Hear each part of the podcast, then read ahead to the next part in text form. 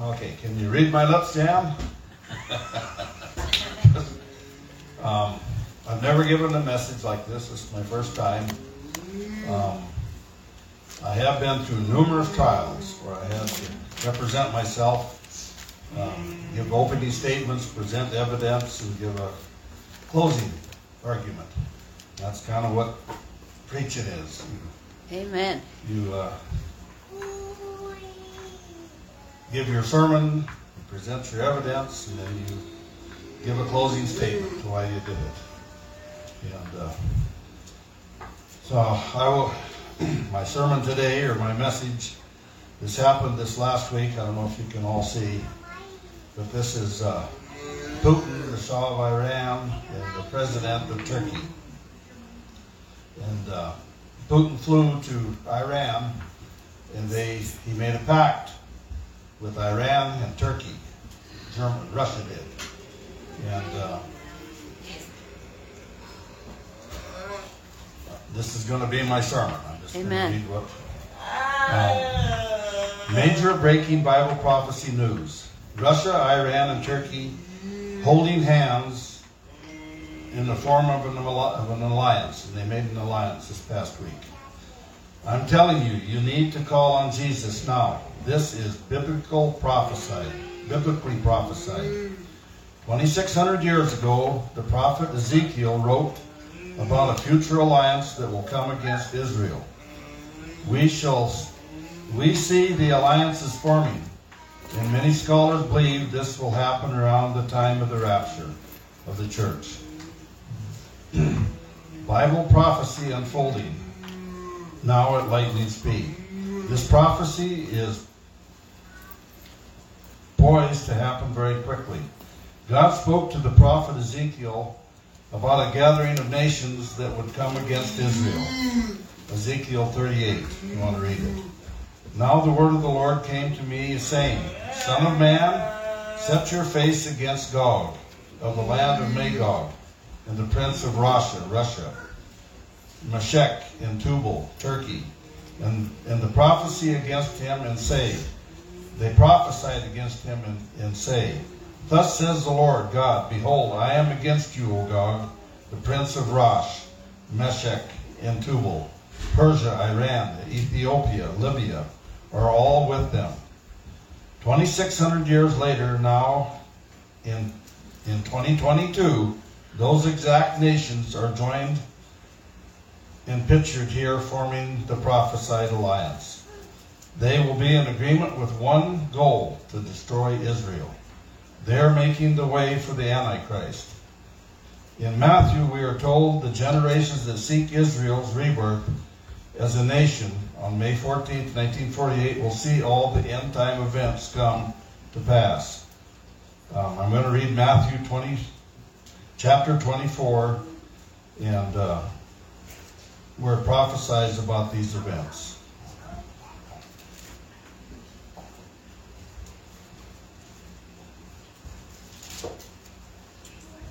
Get my glasses.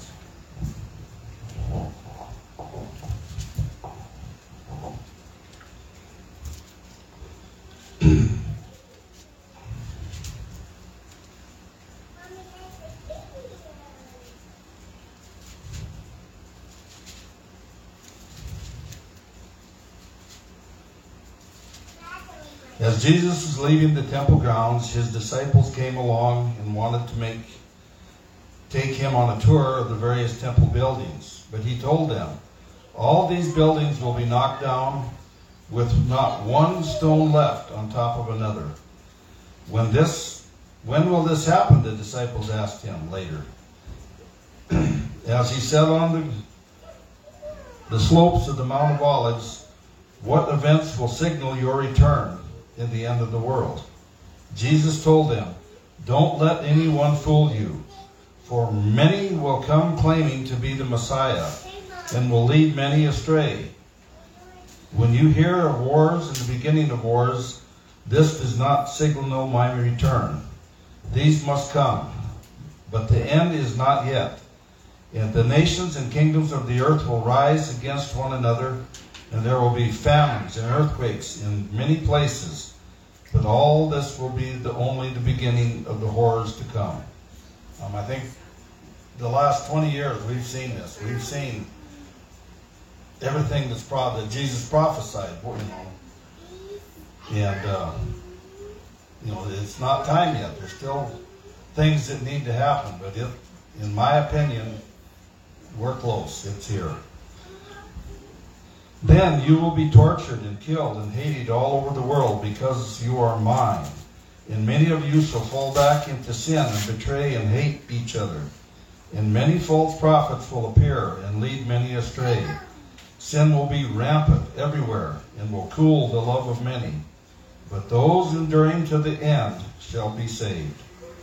And the good news about the kingdom will be preached throughout the whole world so that all nations will hear it. And then finally the end will come. So, when you see these terrible things told about by Daniel the prophet standing in the holy place, note to the reader. Oh.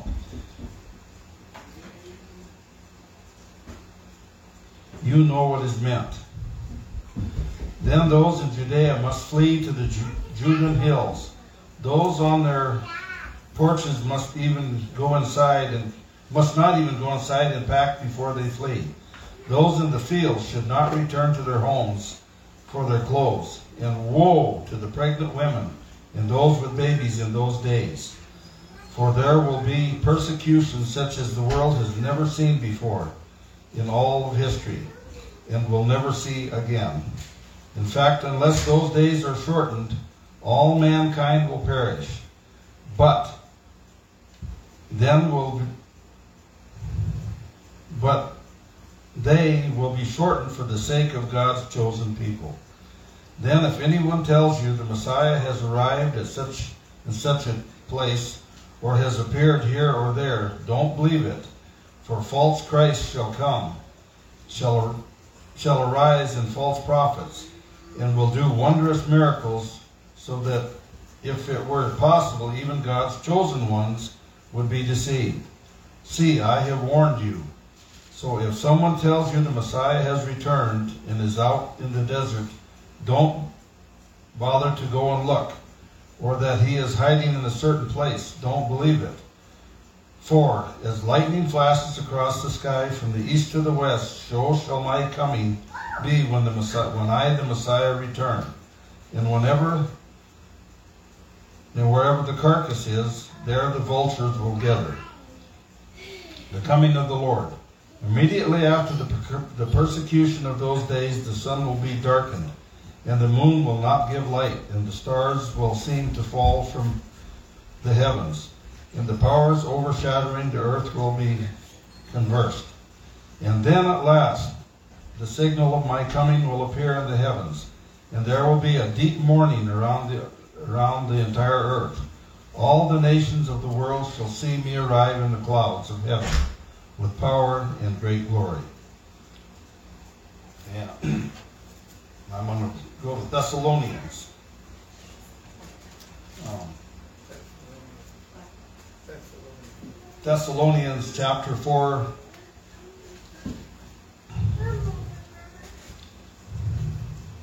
Okay. Con- uh, this is how to live among believers in this time. But concerning the pure brotherly love there shall be there should be among God's people, I don't need to say very much. I'm sure for God himself is teaching you to love one another. Indeed, your love already is already strong towards all Christian brothers throughout the whole nation.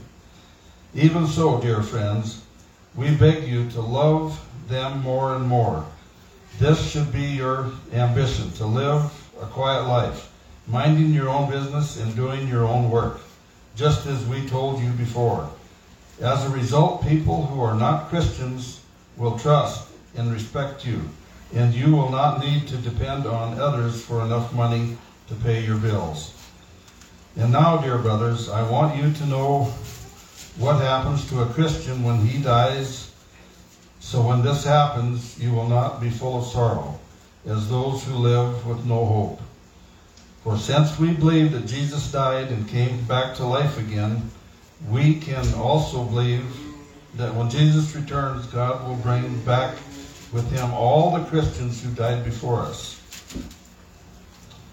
I can tell you this directly from the Lord that we who are still living when the Lord returns will not rise to meet will not rise to meet him ahead of those who are in the grave. For the Lord himself will come down from heaven with a mighty shout and with a mighty and with soul stirring cry of the archangel and the great trumpet call of, the, of God.